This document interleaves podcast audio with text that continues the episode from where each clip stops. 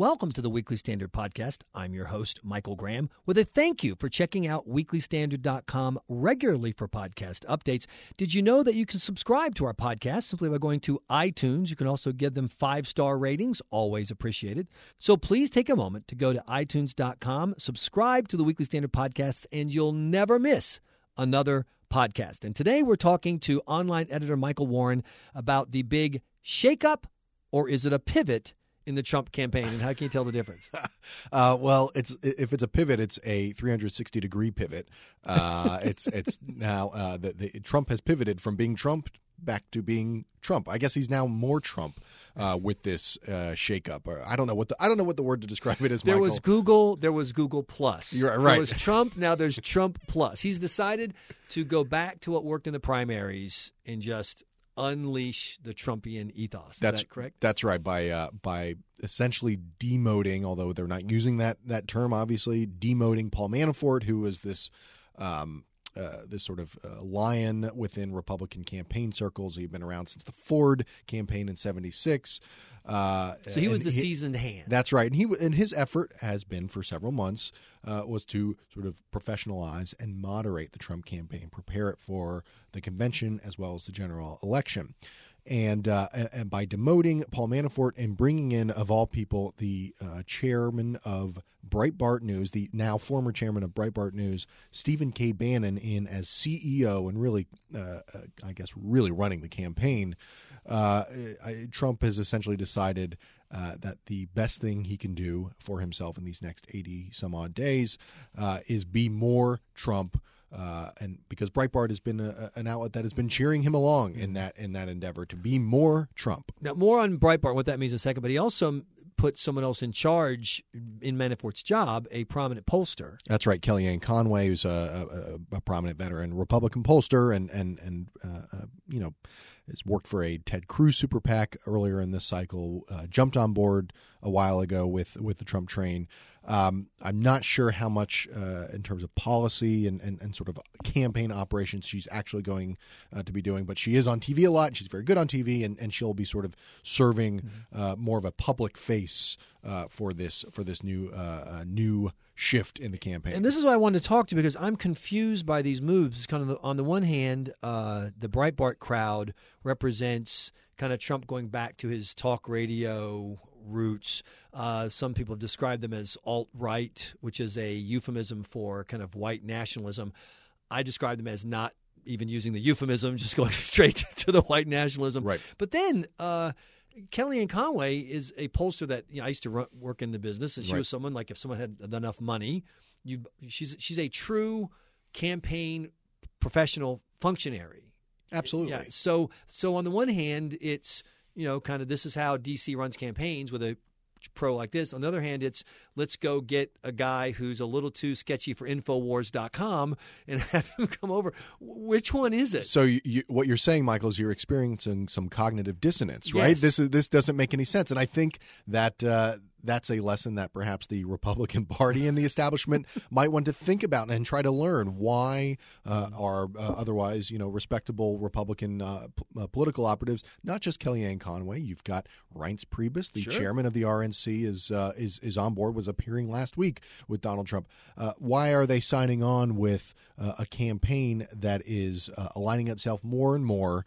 Um, not that it ever was unaligned with the sort of Breitbart approach, which has moved away, we should say, from uh, the namesake Andrew Breitbart, exactly. who was a conservative provocateur, but uh, in many ways uh, it was uh, certainly respectable and uh, and and and never he you could never hated, doubt his. Yeah, I, I knew Andrew Breitbart a little bit, uh, hung out with him some, and he would have hated what's happening. Abs- absolutely was because he was a provocateur on behalf of the powerless not the powerful. He and, was provocative on behalf of small government and individual. That, that's right, small government, individual liberty, uh, these sort of things you don't really hear much right. from the Trump campaign or very much from uh, from Breitbart.com as so well. So let me read this. Um, uh, Robert Costa, who we know from his days mm-hmm. in National Review, now he's with the Washington Post. He's probably the lead reporter on the Trump campaign.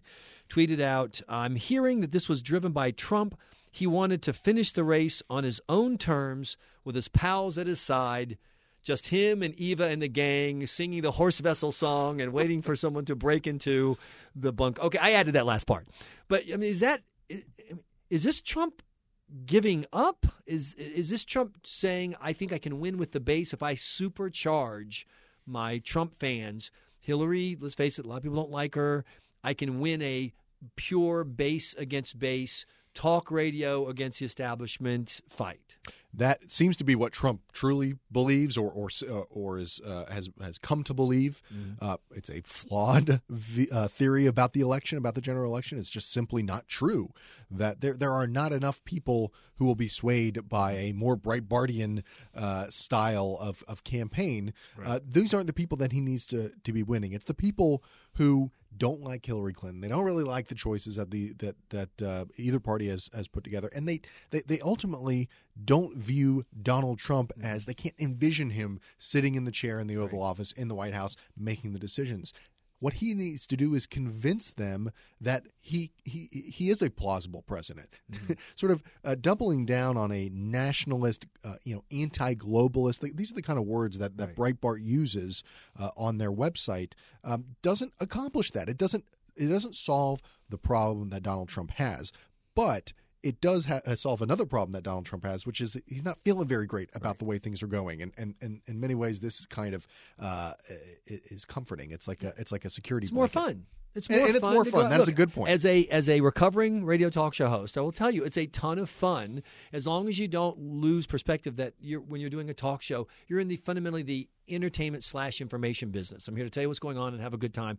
I'm not changing the world. I'm not, I'm not you know down in the trenches fixing Obamacare. You're just at a different level, and then the show ends and people go to their real life. You know, well Trump has kind of brought that in. And one of the numbers I think is so significant is the number 125 million, which is a ballpark figure of how many people will be voting in November.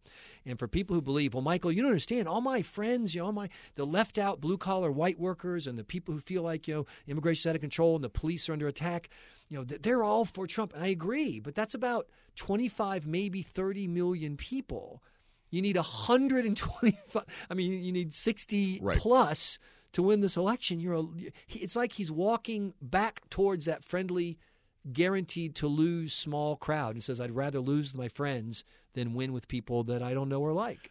Look, there there is an element of uh, on the policy of sort of the the the, the rhetoric side uh, that would have a would have a broad appeal to people even outside of his base. I mean, the stuff about uh, uh concern about uh, the, the, the police and, and sort of law sure. and order, these kind of things. We heard this on uh, on Tuesday night from Donald Trump. Um, that could be a winning uh, argument in a general election campaign. So it's not to say that the issues or the or, or the topics that Donald Trump could appeal on uh, are are the problem. It's right. it's it's more of the, the, the the message and the way that the message is delivered. Um, is this uh, is the real issue that, uh, as Donald Trump said in his speech on Monday uh, about national security, that Hillary Clinton is the Angela Merkel is is our Angela Merkel? I mean. Breitbart readers know uh, why that's a bad sure. thing uh, and, and, why well, America should be concerned about that. But it's not really a message that speaks to people. People see the violence going on right. in Milwaukee, for instance, on their TV, and they don't like right. that, and they think they might think. Uh, the de- Democratic establishment, uh, the political establishment, doesn't care about that.